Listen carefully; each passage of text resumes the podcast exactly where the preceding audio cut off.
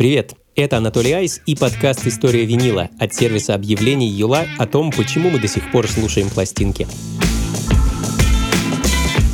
Сэмплы, петли, скретч.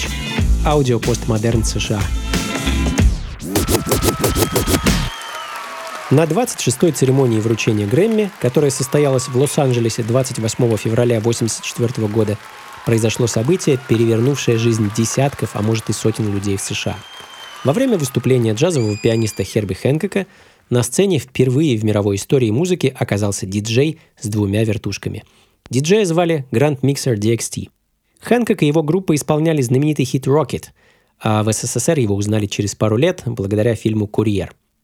В середине этого трека есть соло на виниле, скретч, звук которого до этого дня не существовало в природе.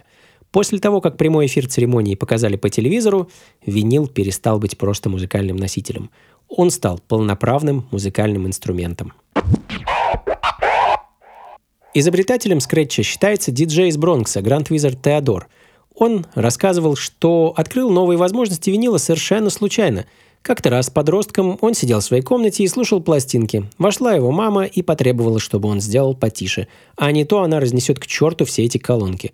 Он остановил винил рукой и в полухо, слушая родительскую ругань, водил его туда-сюда, не отпуская. Получился странный звук.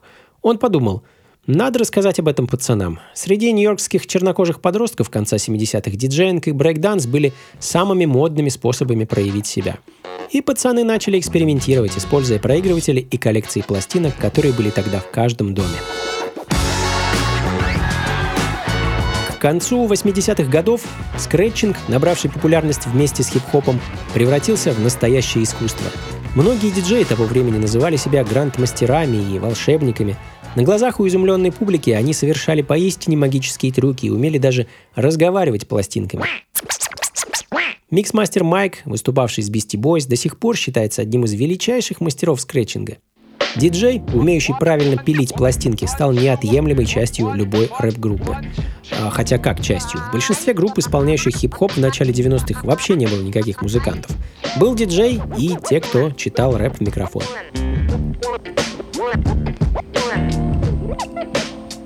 Но уже к середине 90-х диджеи, представлявшие стиль turntablism или вертушничество, начали постепенно отходить от рэпа и объединяться в музыкальные коллективы, в которых не было никаких МС. В одном выступлении могло быть задействовано 2, 3, а то и 4 пары вертушек. Один диджей мог пилить только трубы, другой ударные, третий отвечал за вокал. Вокруг винила сформировалась на 100% андеграундная культура, не требующая новых имен и производств. Она развивалась сама собой и воплощала чистое творчество – Несмотря на то, что фирма Sony в 1989 году закрыла свои заводы по производству винила, все поставив на новый формат – компакт-диск, в 90-х годах Япония стала лидером по потреблению всего, что было связано с диджеингом и скретчингом. В Великобритании в конце 90-х музыкальные магазины продавали больше вертушек, чем гитар. Никого не останавливало, что новых пластинок больше почти не производили. Диджеям хватало старого материала – а те из них, кто играл техно и разные виды хаос-музыки, пользовались услугами независимых лейблов, которые регулярно печатали клубные новинки ограниченными тиражами на нескольких оставшихся в Европе заводах.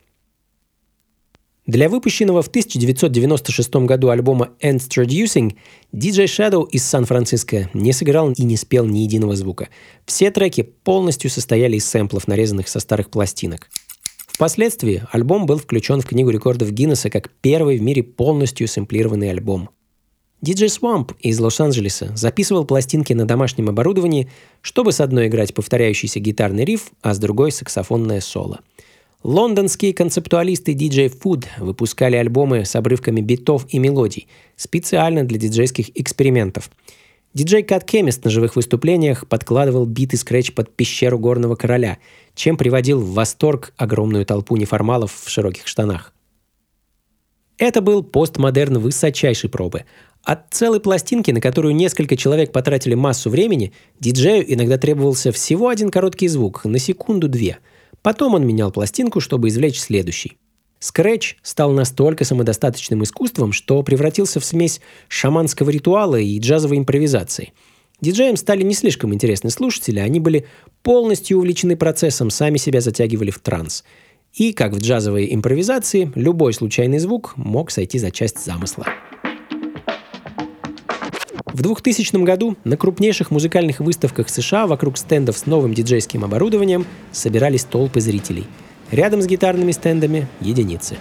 Торговцы барабанами и скрипками, плохо скрывая тревогу, говорили о том, что они еще посмотрят, что все эти диджеи будут делать, когда некому станет играть на инструментах. Диджей Кьюберт, неоднократный чемпион мира по диджейскому мастерству, говорил, «Когда я делаю свою музыку, я не играю на инструменте. Я и есть инструмент и Вселенная играет на мне.